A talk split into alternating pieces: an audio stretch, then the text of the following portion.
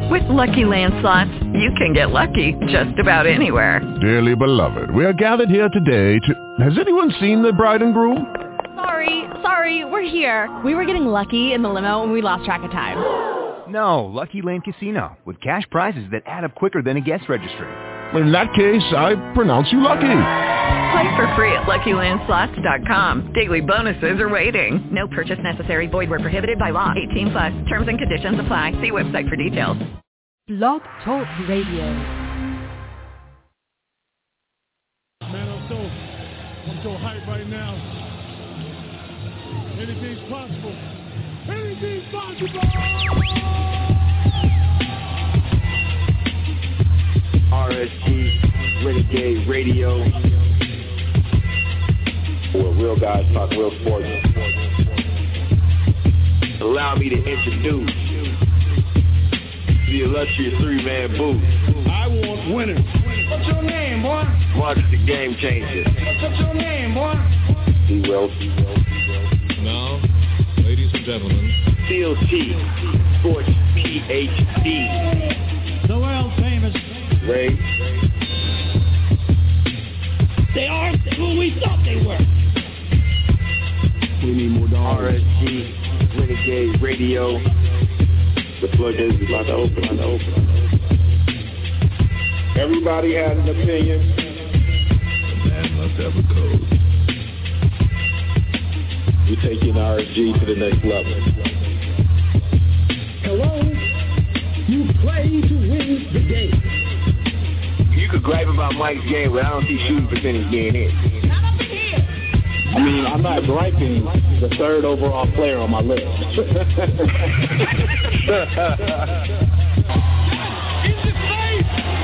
And I, I, blame it on Nintendo.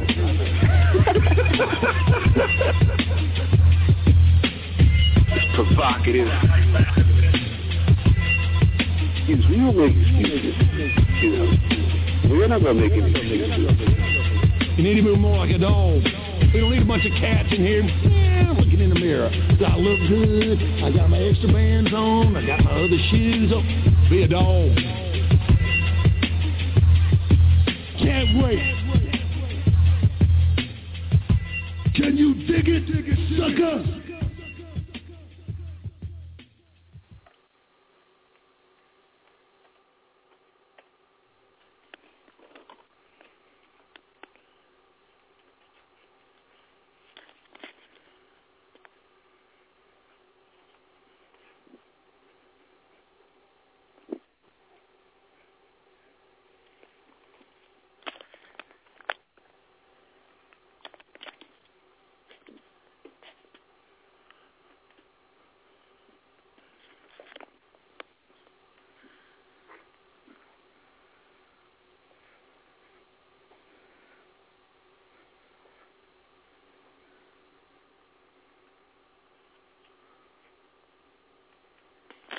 Fellas.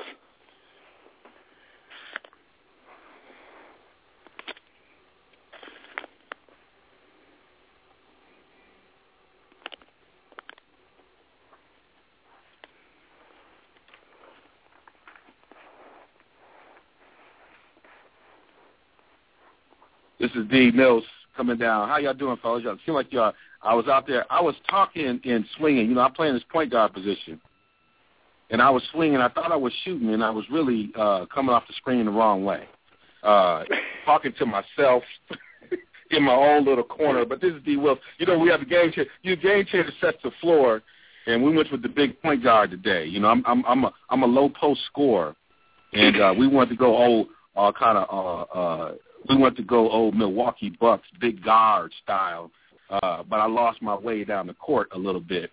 But we want to welcome everybody to another edition of Real Sports Guys. We got a special treat tonight. Uh, Game Changer is on assignment, uh, but we are uh, we feel like we have a full table.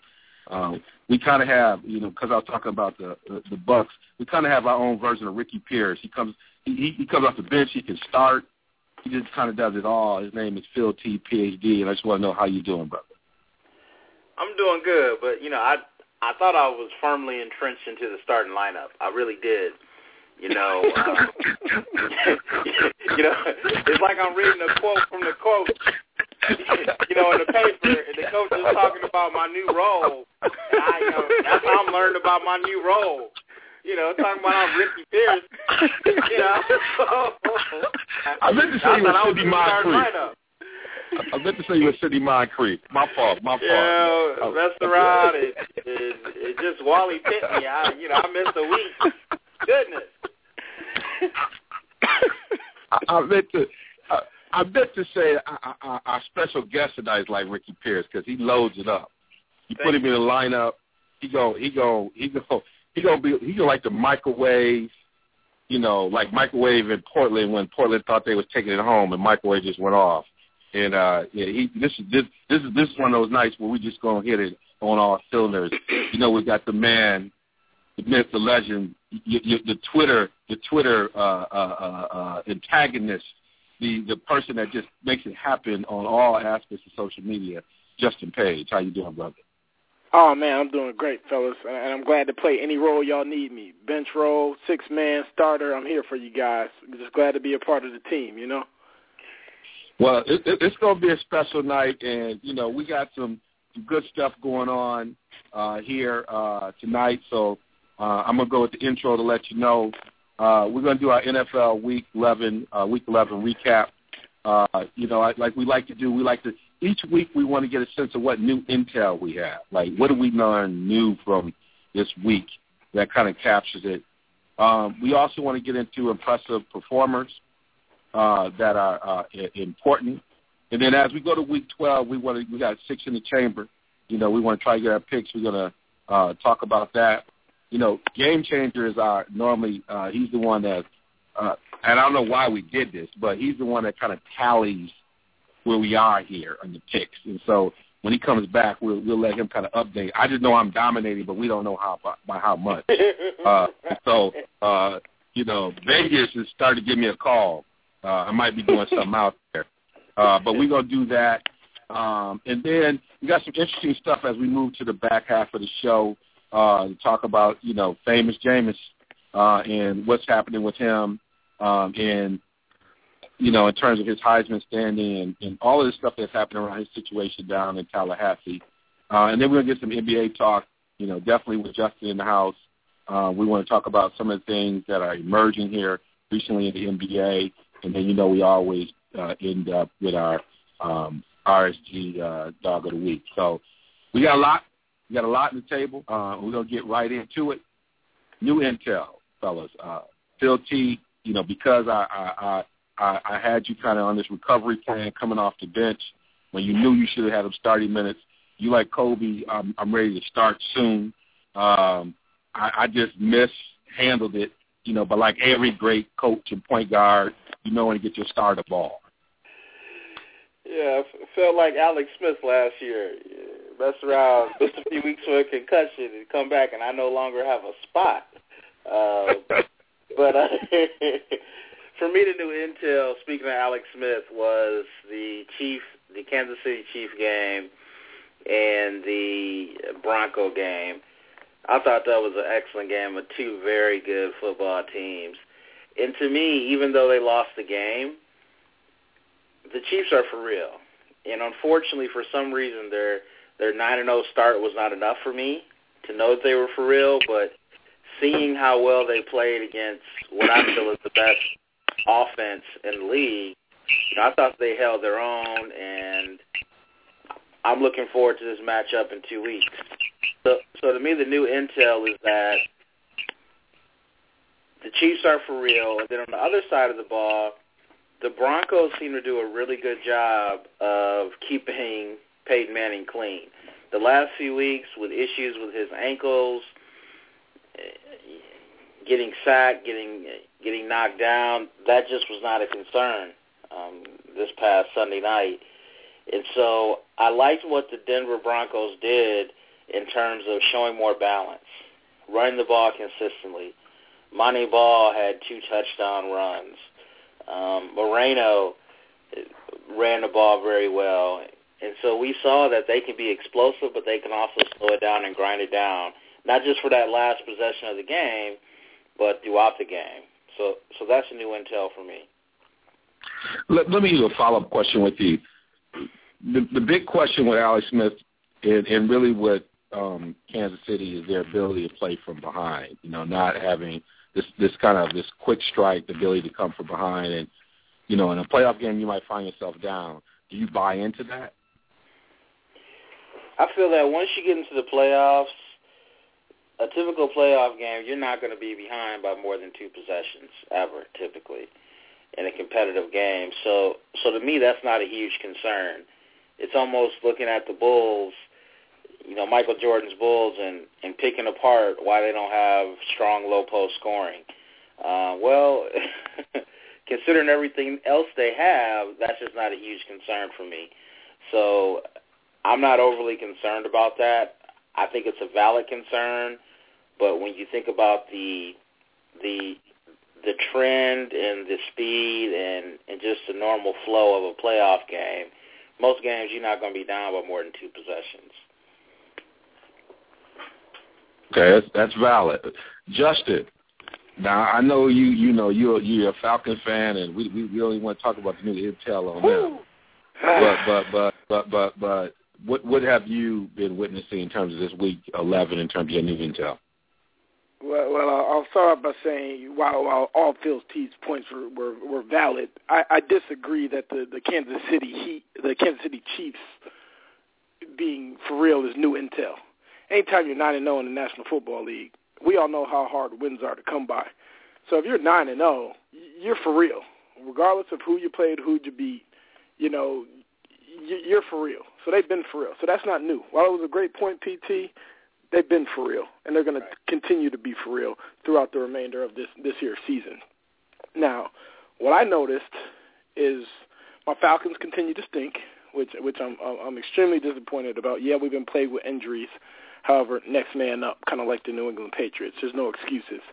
So while they continue to stink, another division rival uh, that I got new intel on was last night. These Carolina Panthers and Cam Newton's growth. To me, Cam Newton solidified himself as yeah. being better, being better than Colin Kaepernick, Russell Wilson, uh, uh, uh, RG3, and all these new age golden boy quarterbacks who came into fruition last season. I like I like what Cam Cam is playing within the offense. He's not he's not uh, doing more than the coach is asking him to do. He's running the ball only when necessary, and the brother on third down is unstoppable. Whether it's the short screen pass to Steve Smith, whether he goes down the middle to, to Greg Olsen, the brother's got some skills and he's progressed over these three years. Yeah, he hit a slight sophomore slump last year, but I think Cam Newton showed last night that he's one of the best quarterbacks in the National Football League, and that's the new intel I'm bringing to the table. And and I, I would add with that that um, part of it had to do with um, the transition in the per- personnel. I think part of what's helping with that is they.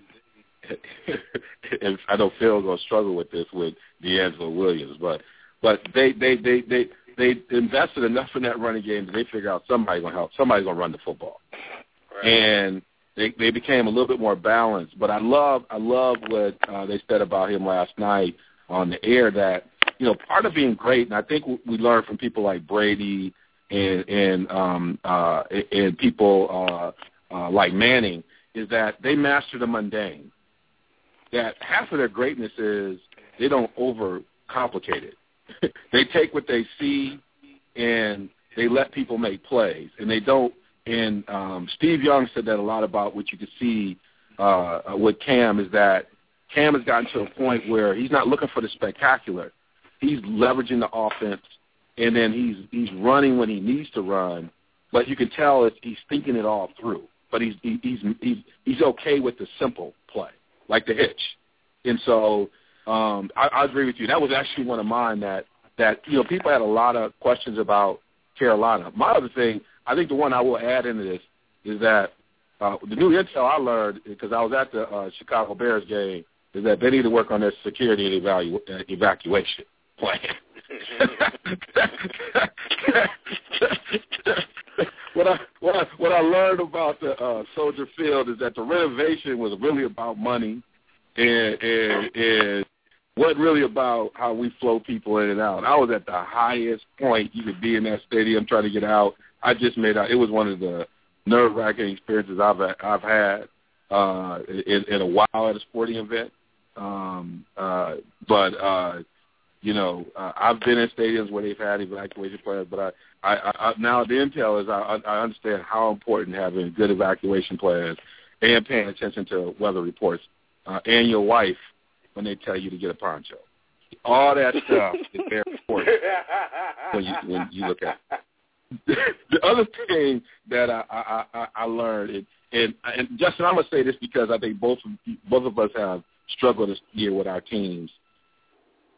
I learned that Bill uh, that uh, Ben Roethlisberger has a pulse because he for a while there he was making me. They pushed him against the wall last week, questioning his loyalty, and he came out battling. If you look at the Steelers, what are they? What four and six or whatever that is? Uh, kind of backing things. Um, you know, I was just I thought I was real nervous about Ben going south you know, in that whole organization going south just because I, I didn't know how Ben was going to come out of his criticism. Uh, but he stood up a little bit. Um, and a lot of times at this point in the season, it's just not about the teams like Seattle and some of these teams who are obviously making a charge for the Super Bowl.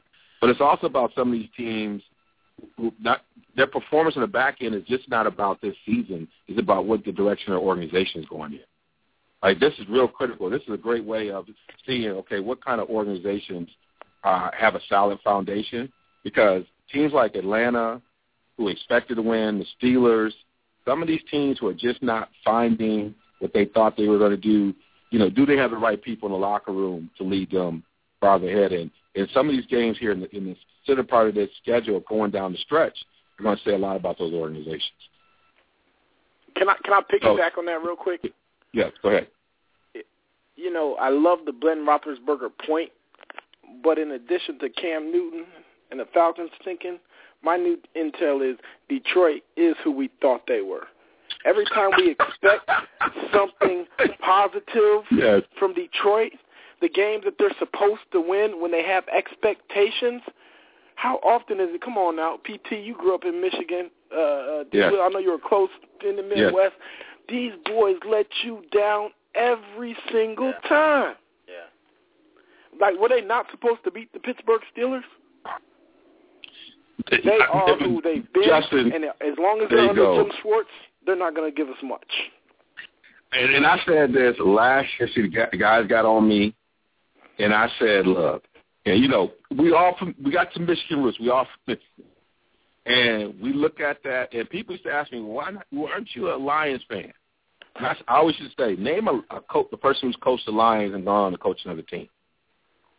And and, and Detroit's got great organization, and, and I always hear silence and crickets. The only person who kind of comes close, but it's, it's kind of a loophole, is Dick Jauron because he kind of coached the last couple of games of the season before he went to Buffalo. That don't really count. So so you know, people are frustrated with the Lions because it's like it feels like it's the one organization in southeastern Michigan that just has to pull it together. And it's from the neck up. It's like they have no leadership in the locker room. I, I agree with you, Sports. I just he surprises me because he seems like a guy who should get it. He just doesn't. Um, yeah, they are disappointing because it's from the neck up. It's not about talent on either side of the ball. There's no way in the world this team should be where they're at. I agree. We, we've all learned that intel uh, about that as you guys think about impressive performers uh, for the week, uh, Justin, let me let me go to you and, and think about who you have as your impressive performers. Well, I got one, and it, it, uh, it, it's kind of bittersweet for me because me me having this guy on my bench in fantasy football officially eliminated me from the playoffs. Oh, mercy. I, I lost by four, and I sat the one and only Mr. Floyd with Arizona. Wow. The brother had six receptions, 193 yards, and a touchdown. The second longest touchdown pass in Arizona Cardinal history after he shook off a few tackles. you know, six receptions is not anything extraordinary, but the 193 yards from a number two guy is. And to me, he was the big play performer of last week. I could have gone obvious with Calvin Johnson with his touchdowns and, you know, Shady McCoy with his touchdowns and his yardage. But I'm going with a guy that no, he's not on anybody's radar. He's a number two guy, not a Pro Bowler, who really stepped up and made Arizona look like a look like a real uh, franchise last week. I'm going Michael Floyd. Yeah, yeah, yeah, that's a good choice. Phil T. I'm going obvious with Calvin Johnson. Six catches, 193 yards. Enough said. You you gonna find a way after all we said. it's your pick. You gonna That's find right. a way. Still bring Calvin Johnson and the Lions back in. I tell you what, man. uh, I mean, Justin touched on it earlier. Growing up as a Lions fan, I, I'm just happy to have this dude. I want to do my part to show him that he's appreciated.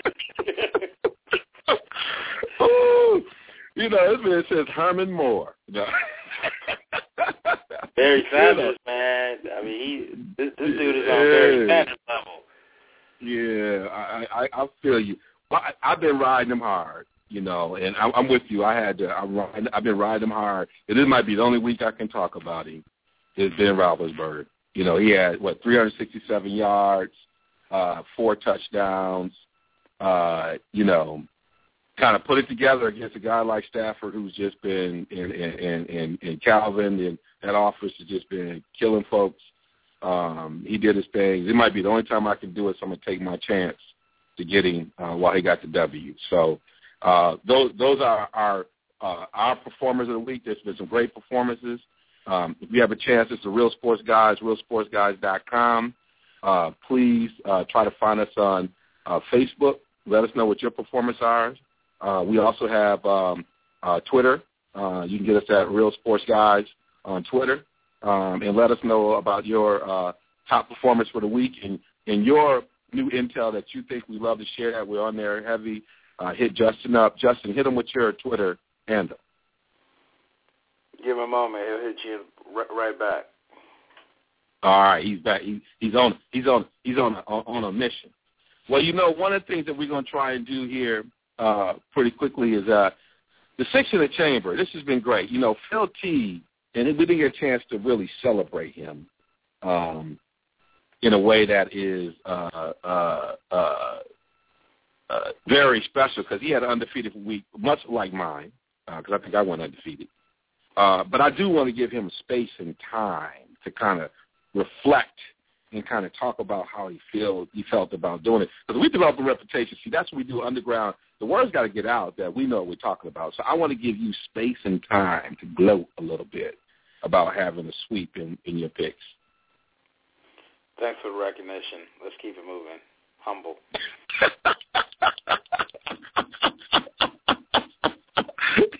Look at you, huh? You killing me. You killing me. You killing me. Oh yeah, trust me, trust me. I will have my glow time come fantasy football playoffs. Okay. Uh, yeah. Uh, you, you see, you see what I'm doing. I'm making comebacks. I just knocked off number one, and I was talking I, to him while I did it. So don't don't mess with me now. I'm, I'm about to make one of these old uh, Giants runs with straight hand. And, and if I well, get the playoffs, don't. That. Yeah, let, I let me appreciate know that because that put me that put me in first place. I appreciate that. Now, for a moment, Devon, you, you know, you were looking very questionable, very, very questionable. Um, yeah, it, it was not a good look for you. Well, you know, part of my problem is, you know, um, I don't have a lot of bandwidth these days with some of the things I'm doing, and I, I, I realize I may have bitten off more than I. It's, usually, I, you and I have these counseling sessions in private, uh, but we can't bring listeners in uh, to our lives a little bit. So to understand the relationship we've developed over the years, but I realized that I just I couldn't quite do it. But then I got serious because people started talking on that junk. Now, one league, I'm in first. I think first or second. I'm you know seven and three, seven and two. I'm doing my thing. But it was just in the leagues that where they talk a lot of junk, I was not doing my thing, and I needed to lift my game up a little bit. And so yeah, I let I let number one, I let Mo know uh, that it wasn't going down. He was at the game with me, drenched.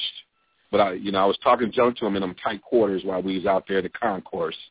You know, let him know, you know, don't need to check your phone.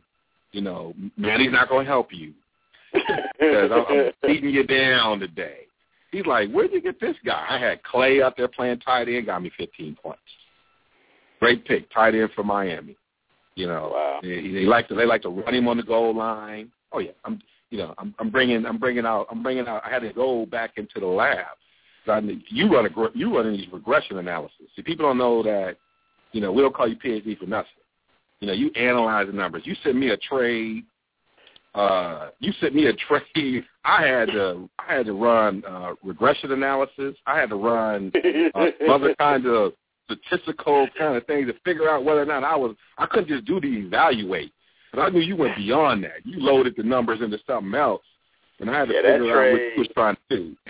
that trade proposal I sent you, it expired in like 18 minutes. Yeah. Another move, like another trade I put out there was accepted. It, yeah. It was, uh, yeah. But I learned from your strategy. I learned from your strategy. I said, okay, that's how he does it. See, that's what people don't understand. I may have lost, but I won because I, I I got some insight into how the top performers operate. So I'm about to add that to my mix. See, that that's how I've been successful. That I, you know, I I I, don't, I pay attention to those kind of details. I was like, okay, that's his delivery system. That's how he proposes a trade. That's a little bit different than most people do. You know, and so I learned from you. I don't think I didn't. You you came across right. kind of kind of savvy on that, man. Kind of savvy on that. Well, we're gonna try and jump into uh, kind of this six in the chamber, uh, and uh, yeah, we'll we'll get updated on our, our on our picks, but we got some good games here. Um, and uh, before we do our picks, the way we might run this a little bit, uh, uh, PhD, is uh, just maybe maybe before you make your picks, just just maybe think about um, some of the some of the keys with some of these teams where you kind of think they are, and then maybe make the pick a little bit because sometimes we just make the pick. Um, right.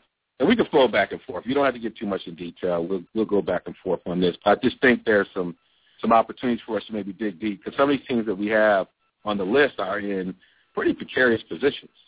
Interesting. It's, it's, these, some of these teams we have on the list are some of the teams I talked about before. That it's not just about making the playoffs, but for some of these teams, it's about the direction of their organization. Um, and now, so if we take the first game like Dallas against the Giants, you know, these are two teams that it's not really even in question around, you know, it's, it's questions about the direction of the organization. You know, um, you know, in some ways, the winner of this is not just about you know where they position themselves going down the stretch, but it has a lot to do about how people are going to feel about where they're going, and whether or not they need to be making some major changes. Um, as you look at this game, how do you how do you feel about that uh, as you you think about the pick you're going to make?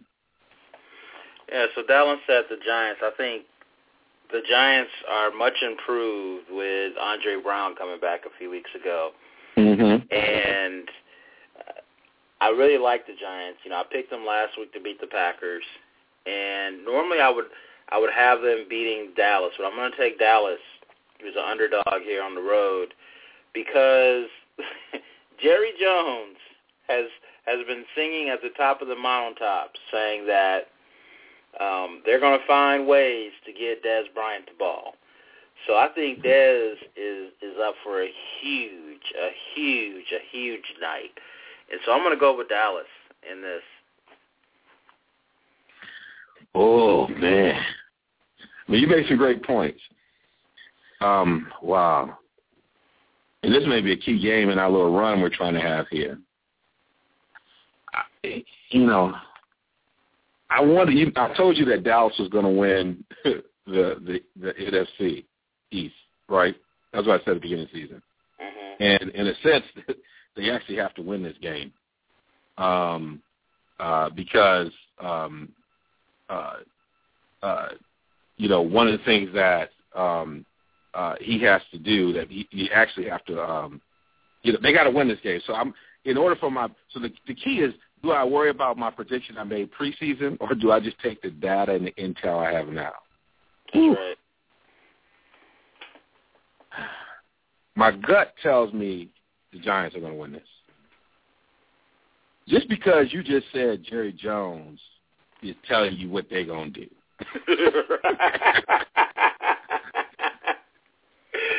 Jerry, I mean, Jerry seems like the type of guy that would spend a billion dollars to buy a football team just so nobody could tell him to shut up. he could talk what he wanted to talk.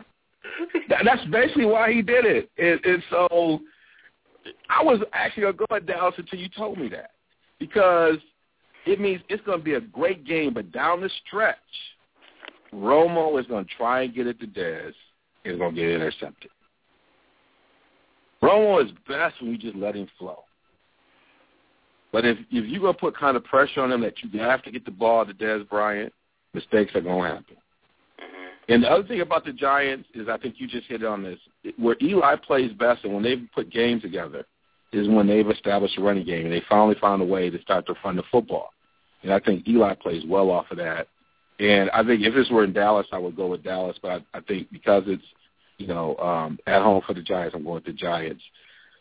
We we got Justin back in the house a little bit here. Justin, Dallas against the Giants. How do you feel about this game? Well, I, I've been back in the house for a little bit. I feel slightly froze out, but I ain't complaining because I'm doing whatever the coach wants. You know, just so you know, I heard you. I want everybody to know. Twitter handle RSG Justin Page or Justin Page 80. Follow me. Dallas and New York.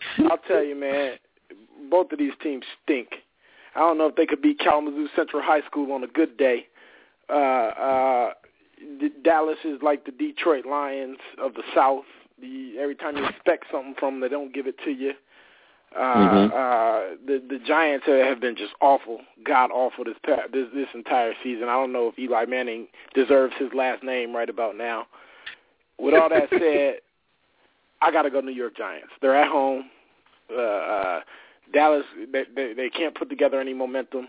Every just like the points you guys made, he's going to try to feed Dez too much, and New York mm-hmm. knows Tony Romo's tendencies. Everybody knows division rivals and their plays and how they try to try to establish certain aspects of their advantages. And I think that they're going to overdo Dez. I think Tony's going to throw a couple picks. I think it's going to be close. I think Dallas is going to be up come fourth quarter, and then Tony Ono is going to do what Tony Ono is famous for. And he's going to throw that pick, and it's going to be a wrap. My money's on the New York football Giants. He called him Tony Ono. See, that's that's almost as bad as when I said uh Peyton is the best regular season quarterback ever. Now we got Tony Ono. I love it. I love it. I love. It. I'm to be saying that as I'm watching the game because you right. You hit it right on the head. You know, and, and, and for Jerry to put this added pressure on him to get the ball to Dez Bryant is ridiculous. Stop coaching. You have nothing on your on your on your credential that said you're a coach. So now you trying to coach? I, I mean, they just killed me there. Eh, but he's a genius because he's still making money. I understand. I understand it. Uh, the next game is really going to be the marquee game of the weekend um, of this week, and uh, it's Denver at New England. Now, Tom Brady had to, he said some choice words to the referee as he was going out last night. look on his face. I, I don't know if you hit me on Twitter. Uh, Belichick had the best line uh, uh, that he said something about, uh, you know, uh, you know, they, uh, you know, they they did this to us before. They did it to us, and I guess this is how we do it. Basically, uh, he has some just his his his his press conference that just painful to watch. It is almost like the reporters are scared to ask the question. He's actually pretty masterful. He's basically controlled that whole situation. Like they don't want to ask him anything. Then you got Denver. They had the they had the showdown, and you know Peyton was questionable, and they came out on the other side. A guy uh, Ball is uh, from Wisconsin, Badgers up, uh, did his little thing. Started to figure out he's trying to. He said they they they bringing him into the office a little bit. Um, this is going to be a good game, but it's at New England. It's Peyton on the road. Let's go, Justin. What do you what do you think? What do you think about this game? What and who who would you go with? Well, first off, I'm gonna start it off, make it real easy. I'm going New England here. I rarely bet. I rarely bet against the great Mr. Tom Brady. I, I think Tom was bamboozled last night on that pass interference call, so I think he's going to come out fast and furious. I think he's going to put up Peyton Manning-like numbers come first half just to prove a point. I think this game has tremendous playoff implications, and I don't know that Denver is actually who we think they are. I know that their deep, their offense is stout with, with Peyton Manning, but that ankle is still questionable. Think about this: the Kansas City Chiefs didn't get a single hit on that man for three and a half hours of football, damn near four hours. Mm. I think New England is going to send all kind of pressure, which Brady usually, uh, with uh, which Manning usually capitalizes on, but on a bad ankle and a couple of cheap shots that Belichick's going to purposely send Manning's way is going to have him thinking a little bit too much, and I think that's going to cause Peyton to make a couple unusual, uncharacteristic mistakes. My money's on New England. Again, I don't see them losing two in a row. Uh, I see New England winning this division, or at least uh, competing for it. And, and I don't know that Denver has enough in the tank to play three big games in a row, being Kansas City, New England, and then Kansas City again after that. Uh, my money's on New England. I, I like the Patriots. I mean, and I think that's a really good point you make. It was so crazy about this is that I mean, when you look at Kansas City and uh, uh, in, in Denver, you know, like you said, what they say, second place team is going to fall to the fifth spot, and you know, so Denver wins at home against Kansas City. You let's say they lose to New England, and then they got to go to Kansas City, right? And so they, they lose two in a row, they could be out of. They could be in the fifth spot in two weeks after coming off a great win. So this, you said the pressure goes up for three straight weeks, Justin. I think that's a great, great, great point. Uh, Phil, talk to me a little bit about this game and how you feel. Where you where you going with it? Yeah, Justin brought up some really solid points. Um, uh, I agree with all of them. I'm going with New England at home. New England at home. Uh oh, we we we we're feeling good about this. Uh, oh, oh, oh, we feeling good about this. I think I hit it right in the head. I called this game when I saw Tom Brady walk through the tunnel. At that point, I had already made my. When I saw the post game press conference, I had already decided what this game was going to be. You just don't do them dirty, and then they're gonna come back home and take a loss to Denver. It's just not. On the, I just can't see a scenario where I want to bet against them. You know, they're kind of ornery right now, pissed off, and you know, uh, they don't like they don't like Peyton anyway. And so this is gonna be this is gonna be a a, a real uh, good game. Now we got the Browns and the Steelers. Who did you go with, Devon? You went with New England? I, I'm going with New England. New England. Okay. Going with New England. Sorry about that. I think I thought I made my point when I said I saw, but maybe I did. I got clarity for the clarity. I'm going with New England. I got to make sure we know that. I know you watch it pretty close, PhD. You're not catching me, man. Don't don't. I know you're tallying stuff up. Um, you're uh, trying to figure out what, what's going on. I, you, you're running the math. you're trying to come up with the angles. Uh, not gonna help you. Not gonna help you, man. uh, Pittsburgh in Cleveland, the dog pound. This is like an old school kind of game. You got uh, two teams who are four and six. You look at it within the conference. The Steelers are what three and four. Cleveland's three and four. Uh, th- this is it's weird that both these teams somewhat are in the playoff hunt. They're not. This is crazy. I mean, I, that's like I'm even talking about this right now. Uh, so the Steelers go to the Browns. Wow, I don't know what to say. I, I'm a, I'm gonna go with this one first. I'm going with Pittsburgh because I was supposed to watch them against the Packers, and I'm hoping that that game means something. so I'm gonna go with the Steelers on this one because I think it was good for uh, Roethlisberger to come under that kind of scrutiny. I think it's gonna keep him focused. I think it, it was obvious that players rallied around him. Defense picked up a little bit uh, on some late at least some interceptions on stuff. It was a great offense they were going against. Uh, but I think Roethlisberger's four touchdowns. Hopefully, that's something that is unleashing something against a team in Cleveland that I think is really good. So I'm I'm I'm, I'm really taking a chance with this because Cleveland, I think, is a really good team at home. And so I'm gonna go with Pittsburgh. So I'm gonna save you the last because you I, I, you are around the corner, and so uh, Justin, let me let me let me uh, hit you a little bit. What do you think about the Steeler and uh, Browns game? You may as well go to PT because I'm gonna be brief. This is an absolute snooze fest. Two teams that two teams that stink that they got absolutely no interest in. The the the Steelers lucked up and beat the the the, the Detroit Lions who were supposed to mollywop them off the field. And Cleveland, you know, yeah, they had a, a, a bit of luck uh, by by trading away Trent Richardson and and and just becoming of age since then, but I don't like either team to be honest with you. They could tie zero zero for all I care, but be, because we're on the show and we got to make a pick, I'm gonna take my first away team. I'm gonna go Pittsburgh Steelers and I put them on a two game winning streak only because I like Mike Tomlinson. Wow. I appreciate that, and I, I would say that's not a bad evaluation of these teams, but I, I, you know, Phil. I like Josh Gordon. Don't get me wrong. Yeah, I, I, I, I, there you go, Phil. I like, I like Josh Gordon. Don't get me wrong, but but he, I, I think I'm throwing it to him on Sunday. You know, I, I got to go. I got to go with uh, Pittsburgh. Big Ben, uh, Mike Thompson. They've been there before. Hopefully, they can bounce back. go with it, Phil. Uh, what what do we? I will. Uh, I will I know you in the were. dog. Go, what are you gonna say? I will be in the dog pound for this game, and I'm gonna ah. go with the Cleveland Browns.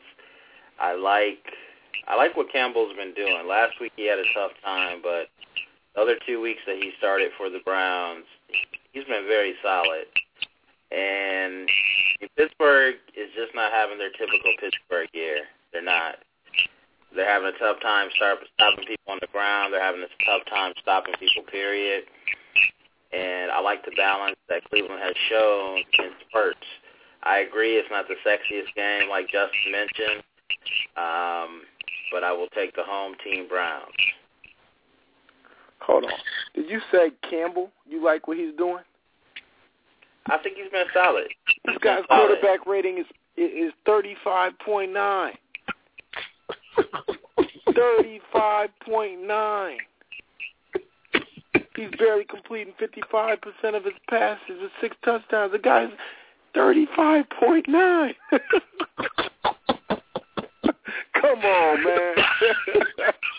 yeah, like I mentioned, if you take out what he did last week, he's been he's been fairly solid when you consider he's a third string quarterback, and he's been putting them in a position to win.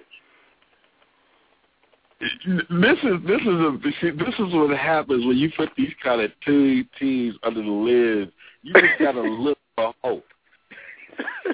you got Campbell. You try to look for hope. You're looking for Yeah. hope and opportunity. And you know, if, if Phil gotta say Cleveland because he don't want to be in the dog pound. You know, folks might be listening in Cleveland about this. You know, they might they might call him out up in the dog pound. They get a little harsh over there.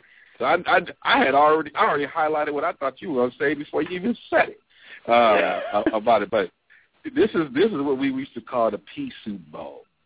It just just looks nasty, but you got to take a sip of it just to hope it do something for you to go down. so we just we just kind of honored. It's like Game Changer put this one on there just so he can sting me. it's like he he trying to force me to talk about the Steelers. You know, this is this is a little jab while he's over there calling t- uh, uh, twenty second timeouts with the young lady. Yeah, Jason That's Campbell. right. I mean, Jason Campbell's a guy. If you look at last year, what Weeden did with his touchdown interception ratio, if you take last game out of the mix uh, against the Bengals, he had went close to 100 pass attempts with no interception. I think it was around 90 or so. So when you have somebody that can manage the game, you know, and can keep the turnout turnovers down, and you're playing against a team that's, you know, as bad as you are. Sorry, Devon. Um, you know, I think you got a shot Yeah. to win.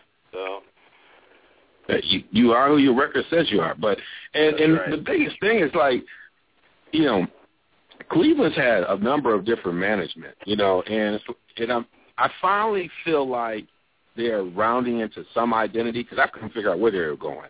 They still have a lot of question marks, obviously, at the quarterback. They took a chance uh, with, with Weezy because he was older. And you thought they would try to catch something in the maturity. Um, so they, they, I mean, they seem to have some other pieces around them, but you know, you don't know where they're going to go at the quarterback position. Do they they stick with this journeyman? Because that's what you become right now. You know, Campbell is pretty much a journeyman, and so, but I don't know where they're going. for them.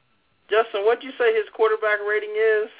Uh, you know what? I misspoke. His QBR is thirty five point nine. His Right. rating is eighty. His Yeah. rating is eighty. His overall Wait rate, but his. QBR is thirty five point nine. But his, his rating is eighty. I miss. I'm looking at the stats right now, and I'm astonished that the guy's still in the league.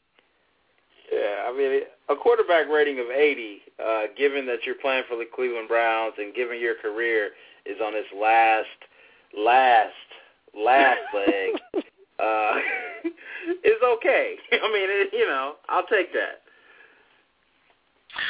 Yeah, and and it's like you know, uh, you know, and they're putting pieces together. I mean, I just, yeah, yeah, Greg Little. I mean, you got some pieces, but no one's ever really just kind of.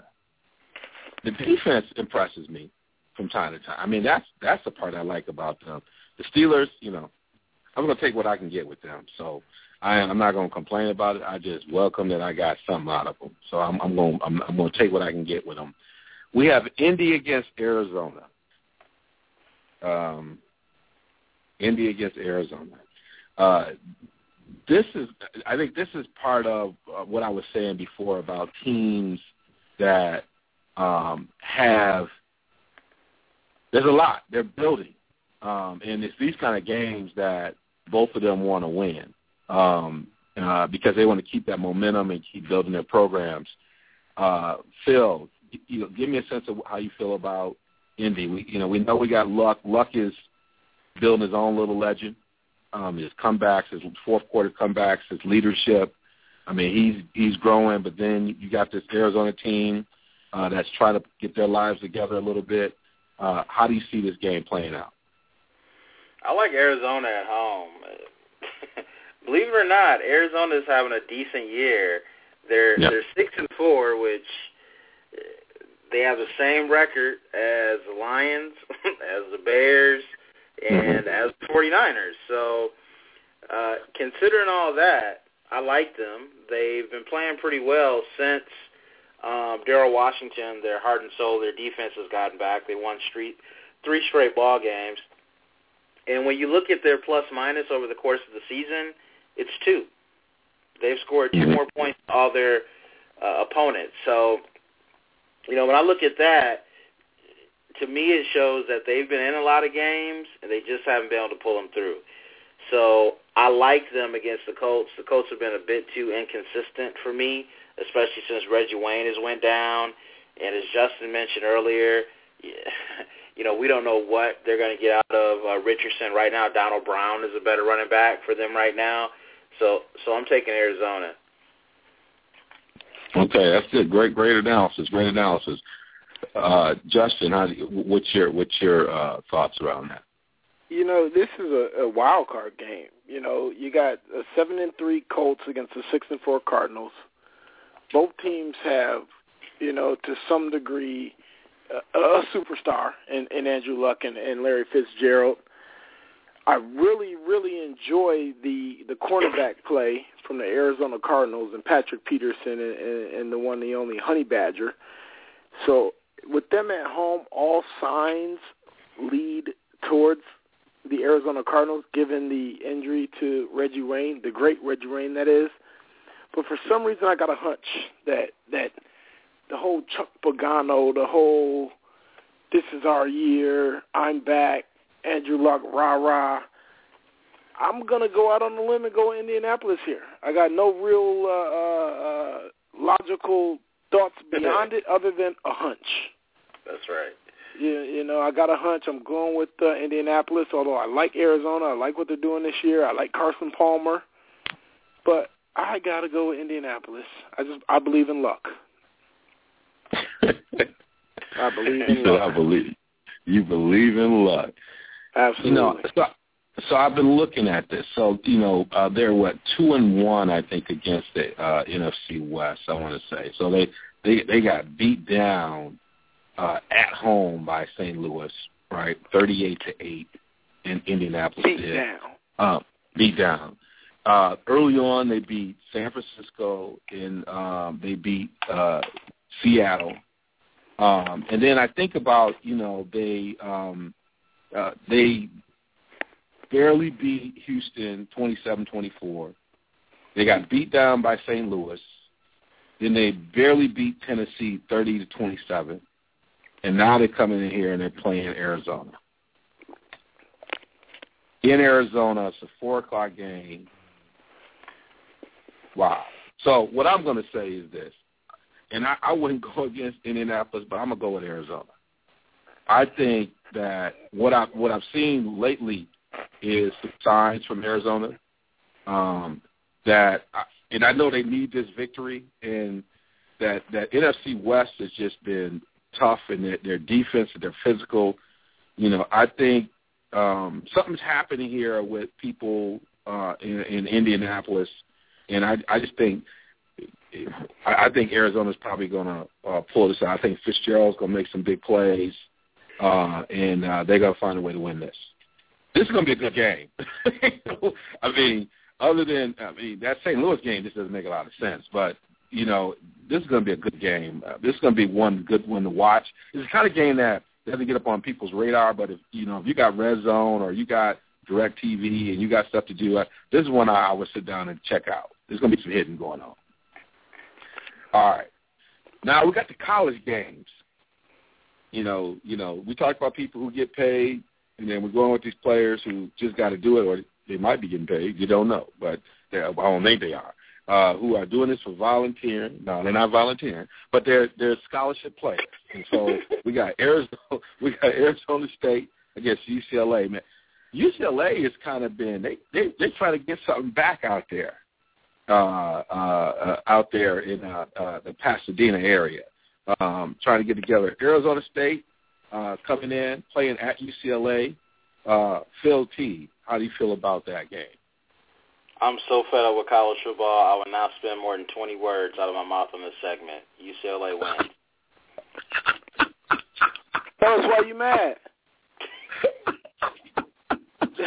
Hold on. Did I miss something? Tell us why you mad, uh, people. Ooh, we we got to do this. Come on. Seven words Tell 'em why left. Wow. PhD, why you mad at college football, bro? Give, give, give, give him something. Give him something. You smoke crack, don't you? You smoke crack, don't you? So I'm so fed up with this B this BCS. You know, fellas, I really tried to keep Yes. to 20 words, and you all would not let Yes. me. Okay. Yes. But I'm We- so we- we- up let's- with let's breathe. BCS. I'm so Yes. fed up with this BCS. Ohio State has not lost the game, and again, I'm a Michigan Michigan State fan. Okay, I'm in Ohio, but I'm not, you know, the, I'm not a huge Buckeye fan. But these cats have not lost a game in two years, and it's looking like right now that they're not going to have a chance to win a national championship. To me, and, and I don't care if this is Ohio State or Florida, whoever it is. To me, that that's horrible. This is like back in the '70s, you know, where where the 10 and 0 team, you know, Mississippi team played against the six and four team who won the S the the SWC, okay, um, the Southwestern Conference, and because that they play in a Cotton Bowl, and so we don't see who they you know who they should be playing. And and to me, it's just so ridiculous. Now I know we're moving on to something else, but it mm-hmm. just it just incenses me. It does. All right, that's that. It's Division One football. Go play intramurals, brother. Go play intramurals. It's Division One football, brother. I, I feel you, man. I, I listen to this stuff, And I think you you right on it, Phil. And uh, we we spent more time, but I'm glad you could bring Justin up to speed uh, on this because I think that's very important. Justin, who you, who you how do you feel about this? Uh, well, it's very enlightening to see how passionate he is about it. I love the passion. Uh, I do have my questions uh, about the BCS. How, however, me being, as you guys would call it, the contrarian of the show, I must bring up the BCS ends up getting it right every year, and the national champion is typically the best team ever. Every time we the BCS has given Ohio State a shot, they made the Big Ten look like they're high school or junior varsity. I think that year over year, more they times won the than national championship against Miami.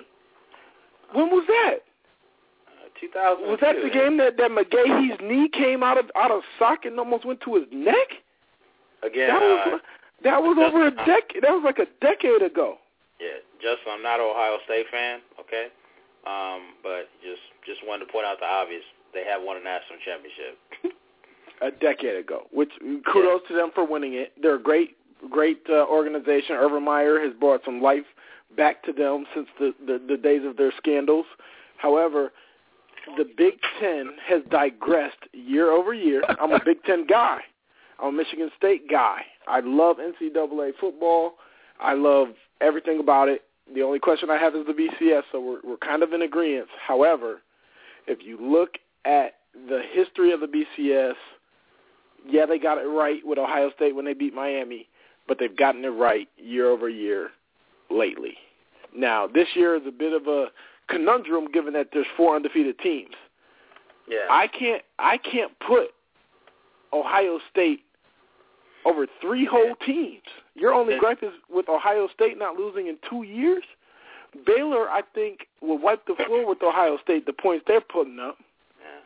Yeah. I, I, I like I like Winston ten. I, I, I like Winston ten times better than Braxton Miller. And I, Justin, I'm not. Yes.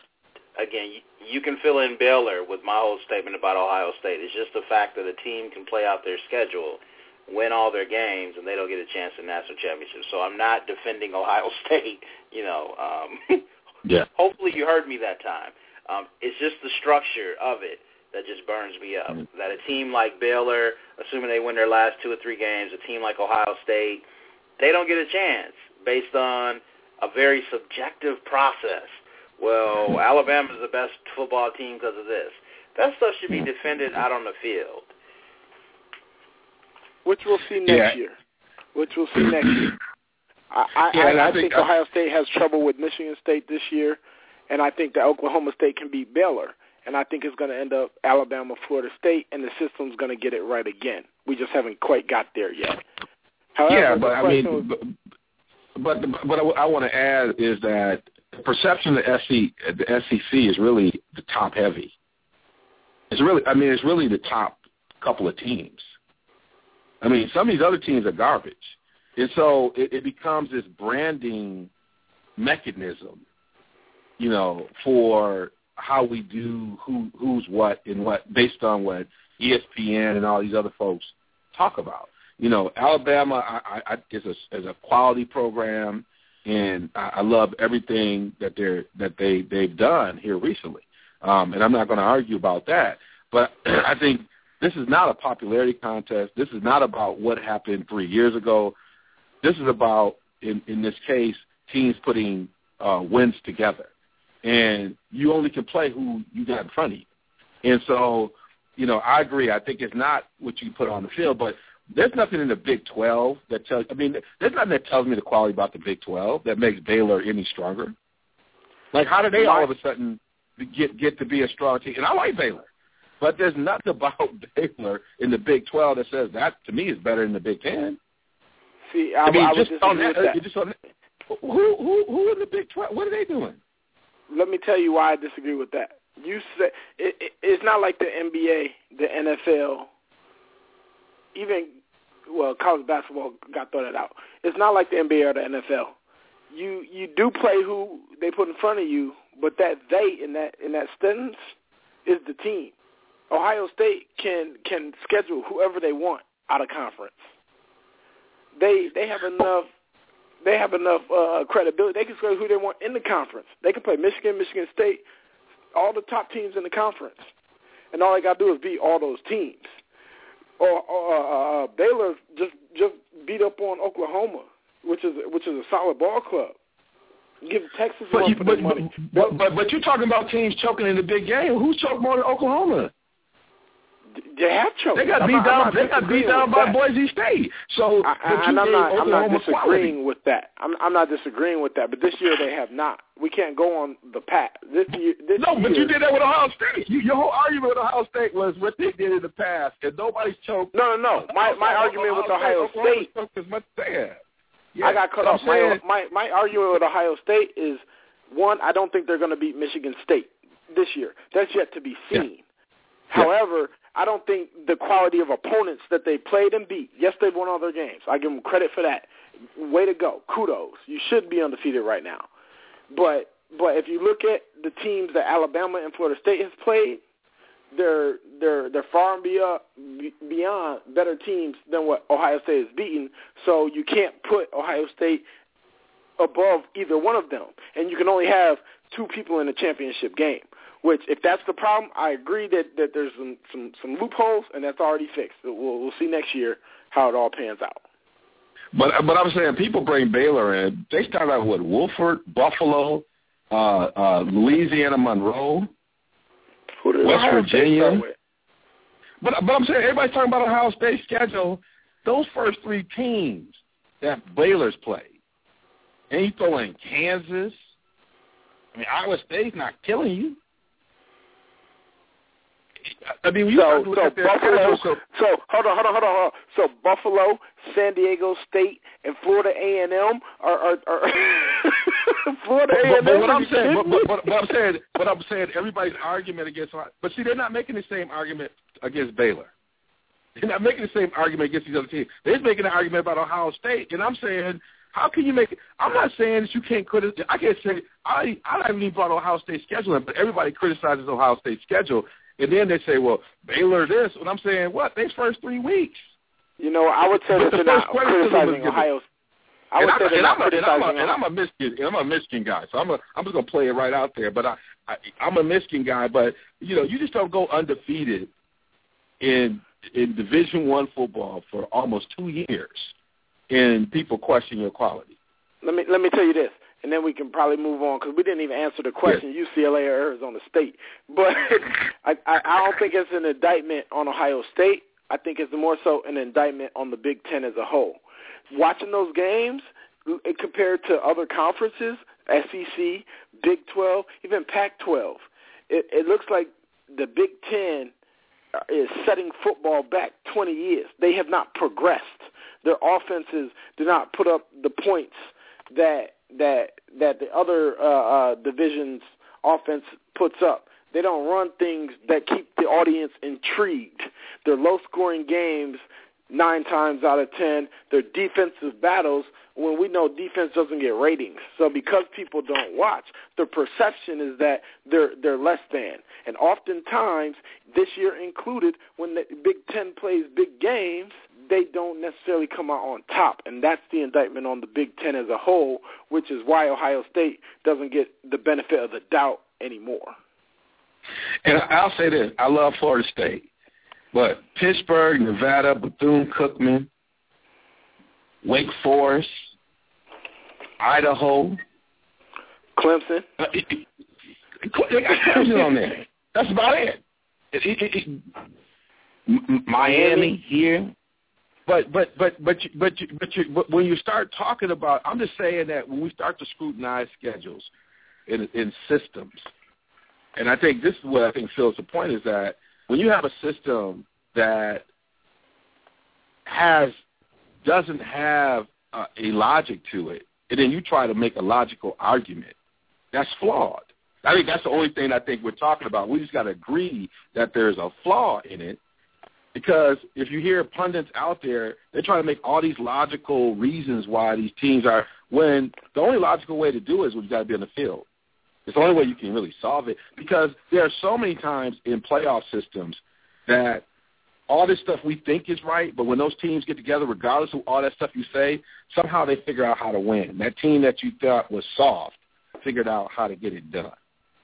And so I'm glad we're moving to that system, but I think that is, is part of the hypocrisy that we see in college sports. Having said that, I need to have you make your pick, and I appreciate that what you brought to the conversation. Okay, I like Arizona State. Enough said. Six Ooh, and like one in that that. conference. I've, I've been Okay. a, I've been a fan of theirs all year. I do college pick 'em. I rarely bet against them. They've only burned me once this year. I like Arizona State. And hopefully, Shoot. I'm gonna pull a Phil T real quick, just real quick. I'm gonna I'm gonna pull up Yeah. PhD. I hope you hear me this time. I too have questions about the BCS. Gotcha. You know, I said that several times in my statement. I will say this. Uh, you you kind of got me thinking. Just what you just said. I was about to go with UCLA. I probably should, but I'm I'm going. Since you the guest, you kind of help me. Since I'm up anyway, I think I got a little bit of play to go with. I'm gonna go. I'm gonna go with Arizona State. They said I like the way you said that. I'm gonna go with that. Baylor. We just talked about Baylor. We got and we got we got Oklahoma State. We we we got we got one of them.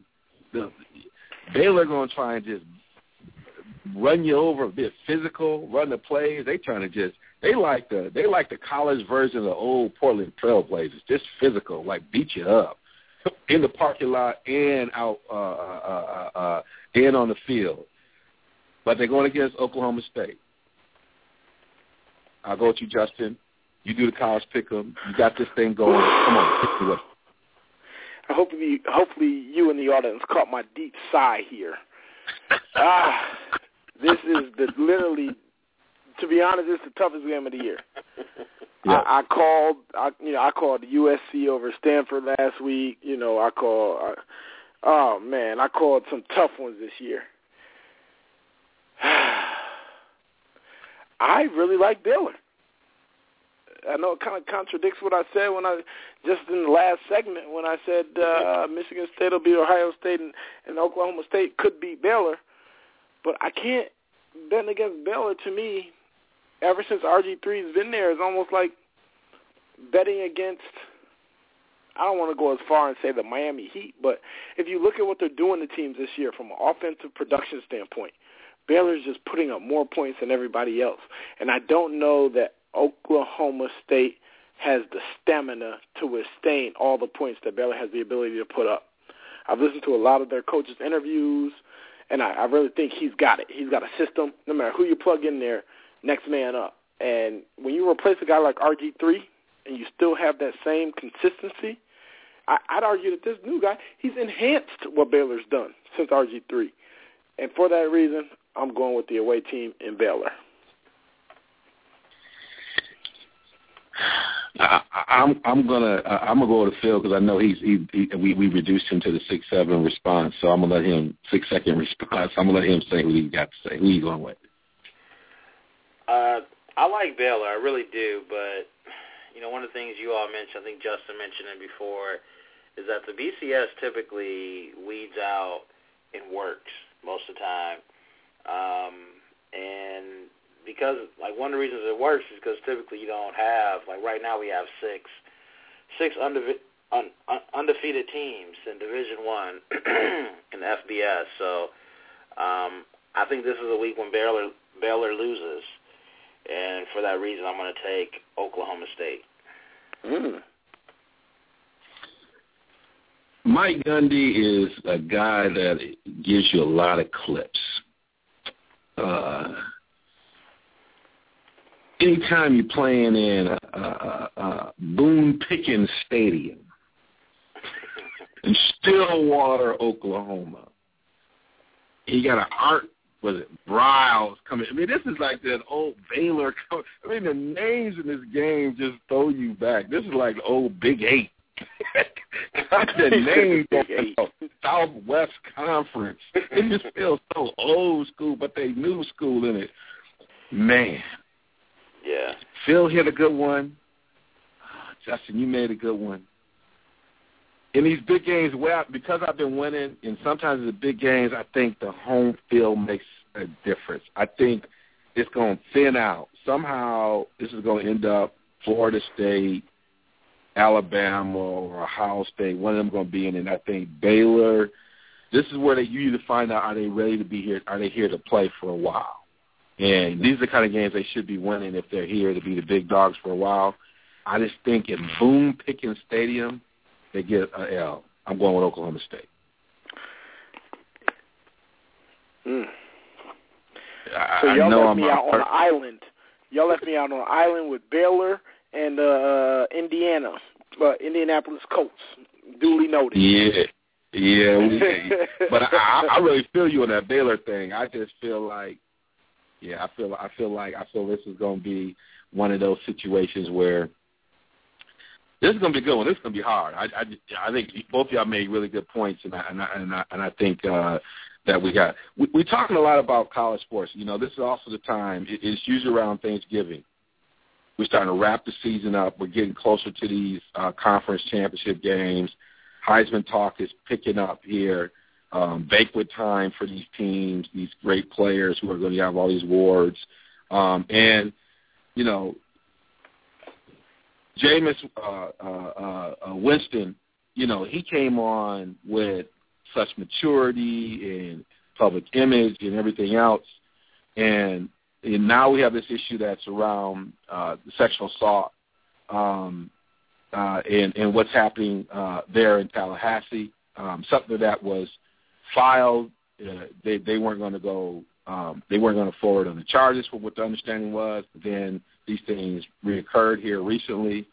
Um, tell me, give me a, a sense about how you feel about the coverage of this.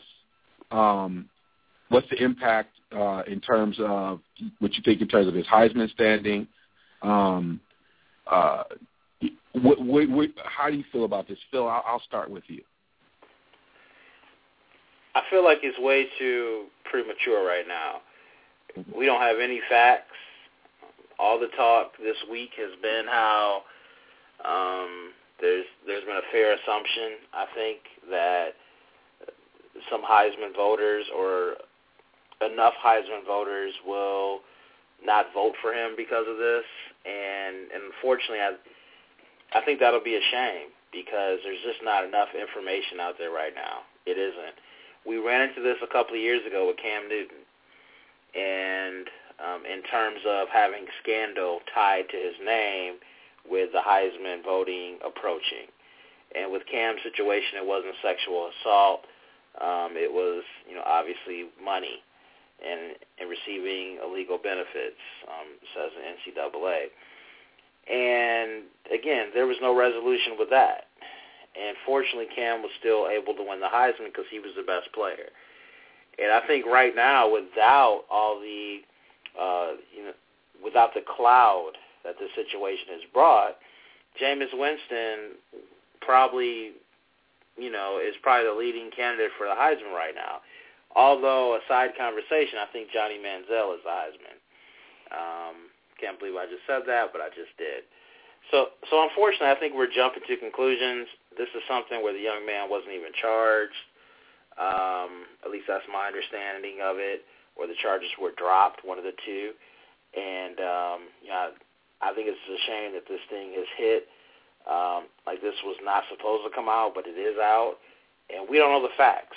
But people are willing to jump to conclusions, and, and I don't think that's fair. Justin. I, I couldn't I couldn't agree more with PhD. Uh, Mm-hmm. it, it was so eloquently put. Uh, you know, I, I, I really think it, it is sad that our our athletes, our our, our young African American athletes, get such. eh, oh, Let me digress and just say these are the views of Justin Page, not RSG Radio, Real Sports Guys, or anything. Without going into too much detail in my own personal views, but I just want to put that out there so I don't put the show in any negative light. But I really believe wholeheartedly that, you know, this brother Winston, yes, there may have been a situation where he had relations with a young lady, and whatever happened, they both know, and it's going to come to light. But I think that because of the story, because of the negative, I don't know, the negative content of the story, I just think he's guilty in the court of public opinion, and I and I think that that's wrong. I don't think it, I think it's awfully coincidental that it comes out when when the uh, action took place in 2012, but we don't hear about it till one month away from 2014. It, it doesn't happen till this brother has reached great success and he's he's being talked about in the Heisman race, and you know it, it, if it's been suppressed for so long, I'm hoping it's not coming up in a malice way, and it's coming up because it was a legitimate claim, and, and then let the justice system weed it all out. But you shouldn't be mm-hmm. guilty in a court of public opinion. I, I you know, it just it, it seems a little fishy that it came out how it came out when it came out, and that the charges were somewhat dropped or not really investigated. Like it, it just seems like it's too many what ifs for it to even be relevant today. But because of media, go ahead. Yeah, I mean, and what I add, there's layers to this, and so you know, one of the things I, I would hope that the alleged victim doesn't become the story, um, because there's so many layers of how these things come out. So there is, you know, you have a official police investigation, but you have a whole different uh, judiciary process on campus that doesn't follow any of that.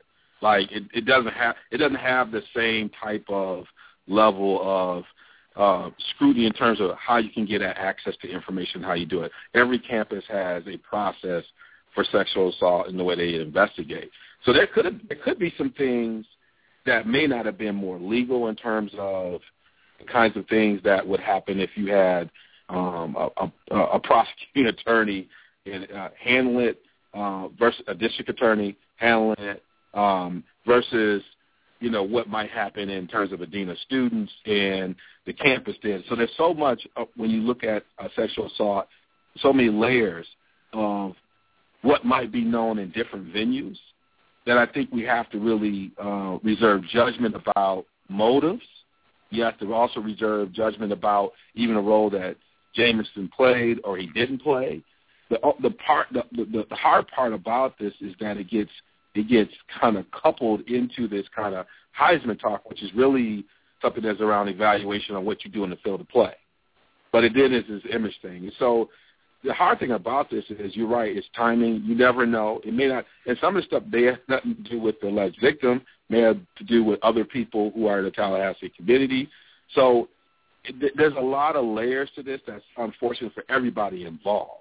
Um, and I think that, you know, uh, for him, you know, he has to figure out how he's going to handle himself under the spotlight.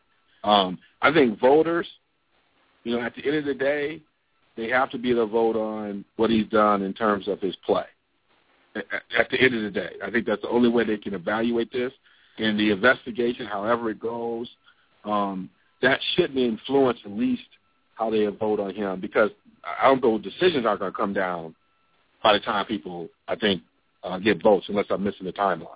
And so um, there's too many layers to this, and it's unfortunate that timing becomes.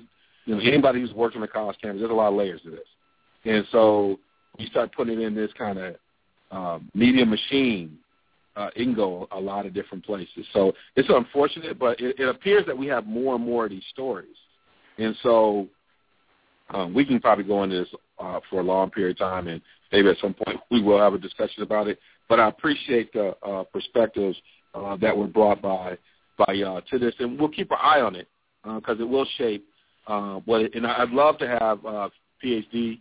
Uh, you did mention Manziel as someone you think is a Heisman. I'd like to have you elaborate on that um, because um, a lot of people have been making a case, even outside of this, that people have been making a case that that Manziel has been doing an outstanding job and should be really pushing in for this Heisman.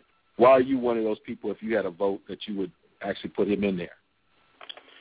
Well, had they beat Alabama, it'd be the same thing that happened last year in terms yeah. of Manziel. Yep. And unfortunately, I think it is a popularity contest. I I mm-hmm. think we get too caught up in who beat who, and yes, that matters. It does. But if if this award is to the best player, I think you look past that. If this award is to, you know, it's it's similar to the MVP conversation we have a lot of times. Mm-hmm. Is mm-hmm. it the best player in the league, or is it the most valuable player to their team, or is it the best player on the best team? Those are three different things, I think, or maybe 2 mm-hmm. I don't know if I said the mm-hmm. same thing twice, but maybe I did. I don't know. You do your but thing, man. Keep doing it. I mean, they're certainly not the same thing. And so when you look at Manziel, and his numbers are not as gaudy as they were last year. But still, if you look at Manziel, his numbers are still, you know, probably top one or two of all college football players this year when you kind of weigh everything apples to apples. But because they lost to Alabama, we don't think about him in the same way. Even though if you look and see what he did against Alabama was pretty special. And mm-hmm. I have not been Manziel's biggest fan. I've been critical on the young man's actions. Um, That's right. But but at the same time, I do recognize that he's 20 or however old he is, and he's a young man, and he's making mistakes. Um, you know, I certainly made mine at that age, and but at this point, I I don't think you give the Heisman to McCarron just because he's led, you know, if they win this year, three straight national championships or three out of four years. I don't think you give it to Winston just because, you know, we're excited about a freshman being so successful on a great team. You know, right now, if I had a Heisman vote, it would go to Manziel. Can I appreciate the perspective. Go, go ahead. What if what if A and M loses to LSU and Missouri in the next two weeks, but yet he puts up 500 yards each game? Gaudy numbers, but they lose and they end up what is that? One, two, three, four, five, six, seven, eight, and four. Does he still should he still be the Heisman Trophy winner at eight and four? Uh, that's a great question, and I think I would. Uh, I certainly would not be as gun ho as I am now, so I would say if he finishes the season at eight and four, probably not.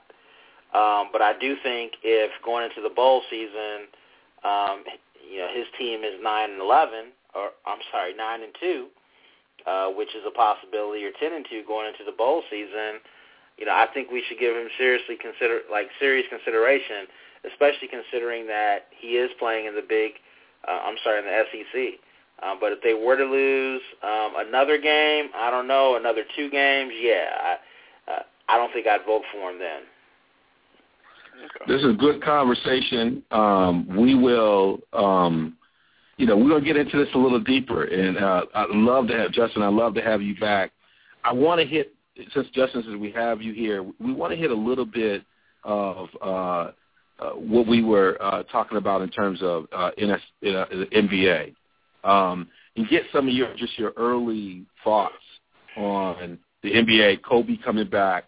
Some of just uh, as our NBA insider here on RSG. Obviously, you've shown that you're also a college football insider. We've got to try to bring you back on something different on that one, uh, showing your versatility.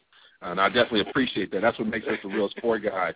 We got cats that just they bring stuff out the game, you know, you know that that come with something different. I just discovered. See, I didn't, I, I caught that. So I'm gonna bring you back on I, something I else. appreciate that. I appreciate uh, that. I, I love that. I love that. But uh, sum up here in, in the next few minutes just some of the observations that you had in the NBA, you know, with Kobe coming back early, some of the things, but just give me a sense of uh, how you feel about this season so far. Well, I'll tell you what. It, it, there's no more exciting time of year than this year. Uh, uh, this fall, the fall. You got college football. You've got the the tail end of the NFL season, and you've got the ramp up of the NBA season, which is my favorite season by far. Um, I think that that the excitement that the NBA builds with the parity in the leagues this year, you know, Eastern Conference is up for grabs this year. You you, you want to think like back in the day, everybody knew the Chicago Bulls were going to win it, and that's how you have been trained to think about the Miami Heat over the past two three years or so with three straight finals appearances, back to back championships. Can they three-peat? However, Indiana is stepped right up there, and they're just as tough as Miami. They got just as much depth, if not more, and they expect to be there at the end. I think the intrigue in the Eastern Conference between uh, uh, Indiana and Miami is is spectacular, and and it's it's something to watch and monitor all year long. I think the emergence of of Paul George, as to me, uh, I'll make a bold prediction and say he's the now the third best small forward in the NBA behind LeBron and KD. Melo is taking a step back, and Paul George is te- taking a step forward in that regard. Um, I think that's been proven this year and over the course of the postseason last year. I'm really intrigued about that. I think the the Western Conference and the parity in the top five teams is up for grab. Memphis is tough. Clippers are tough. Uh, Spurs are, are, are solid like they've always been. Uh, Oklahoma City, you can't count them out. Russell Westbrook came back early, and, and uh, obviously, you know, I talk a lot about the Lakers, who who have not quite proven to be what they've been in the past. But Kobe's back at practice now. That that tandem of Kobe Gasol, the familiarity, the chemistry. I really think they've got the potential to make that eight seed and and just make it a little bit tougher on whoever is the one seed. Uh, if Kobe come back, can come back healthy and get a six, seven seed, he could surprise some teams and possibly move on to the second round in the playoffs. And I think that's intriguing as well. I think I'm just excited about the NBA season. I'm watching highlights while I'm talking to you guys. My my Hawks lost to the Heat tonight, which was to be expected. But Jeff Teague is playing out of this world. He'll be an All Star. Man, you you should have gave me more than eight minutes. I can go on and on and on, but for the sake of the show, I'll digress to you fellas. Well, I, I, and I want to give you, I want to give you, uh, and before we go here in the dog of the week, uh, just a little bit about Kobe. You think he's coming back too soon? You think this is the right decision? No. Uh, Kobe's what, what, earned what, the right. do you think about? Kobe's Right. earned the right to do whatever he wants. Uh, he's earned the right to make the decision what's best for his body. And Kobe would not come back if Kobe was not physically able and ready to come back. There's very little wrong Kobe can do in terms of his body. He's been in the league 17 years. He he's played in in numerous playoffs, multiple Olympics. He he knows his body well enough to say, you know, he put himself out. He shot his two foul shots after he tore his Achilles, which is is remarkable. But he knew he couldn't quite go on. I don't know if you guys saw the interview with Rick Fox on NBA TV last week. It, it was it had me mesmerized with with the with, with his greatness and his uh, uh you know his acumen for the game. He knows his body. He's ready. If he wants to come back, he should come back. If he thinks he can help his ball club, I definitely think he can help his ball club because I, I I can't bet against the guy. Um, how he'll be in the first month coming back, I don't think his conditioning is there. So I don't think he'll be as effective as the Kobe that we've seen in the past. But I definitely think he'll he'll help the team from a leadership standpoint, from a points production standpoint. Uh, he'll help Paul Gasol relieve him from from some of those double teams, and I think you'll start to see the Lakers in a flow come January, February, March, and on into the season. I don't expect much from them early, but I think it'll help them get over the hump late. Well, we appreciate it, and we're about to pay some bills. Now we're going to get into our Resistance Digital Dog of the Week. Resistance Digital Solutions. Are you tired of running to the boys in blue? Are you done with listening to sales staff trying to upsell you technology that you don't need? We've all been there.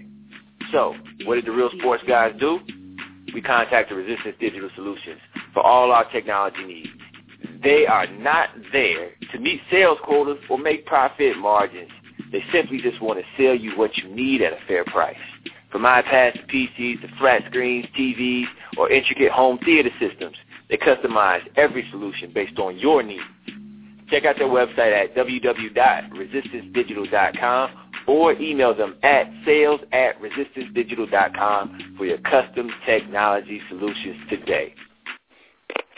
All right, fella, you know how we do it. Uh, we're going to go to our special special guest, Justin Page.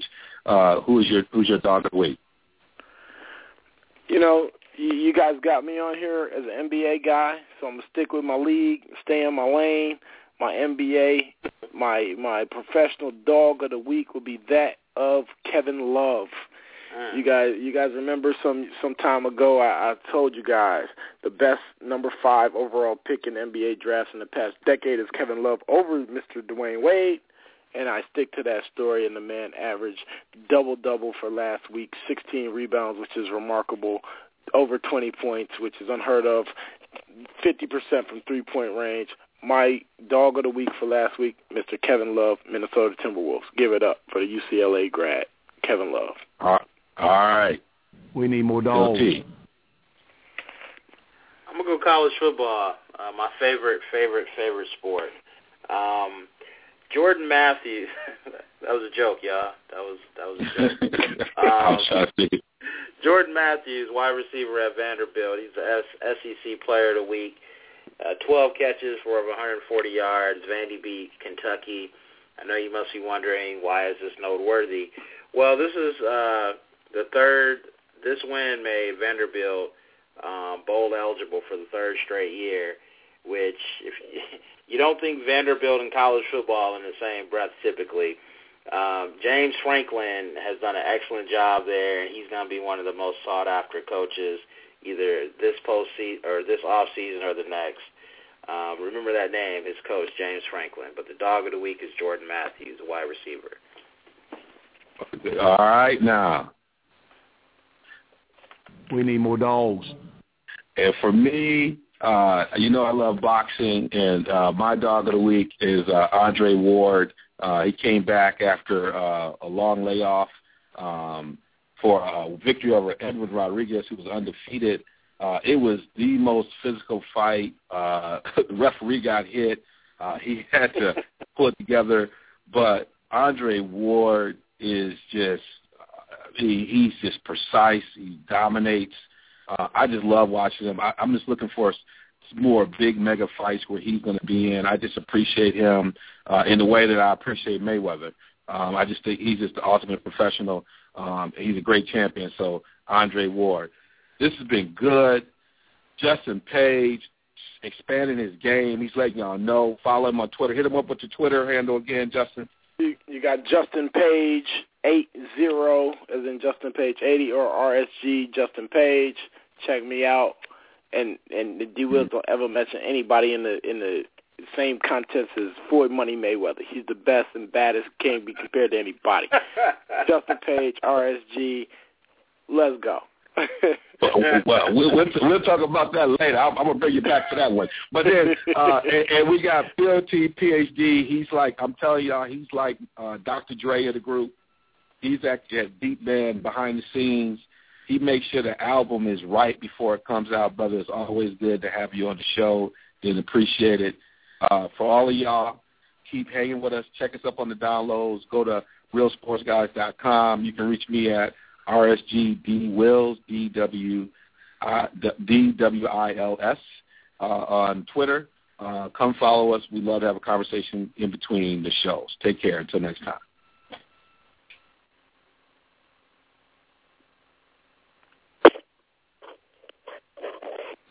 Lucky Land Casino asking people what's the weirdest place you've gotten lucky? Lucky? In line at the deli, I guess? Aha, in my dentist's office.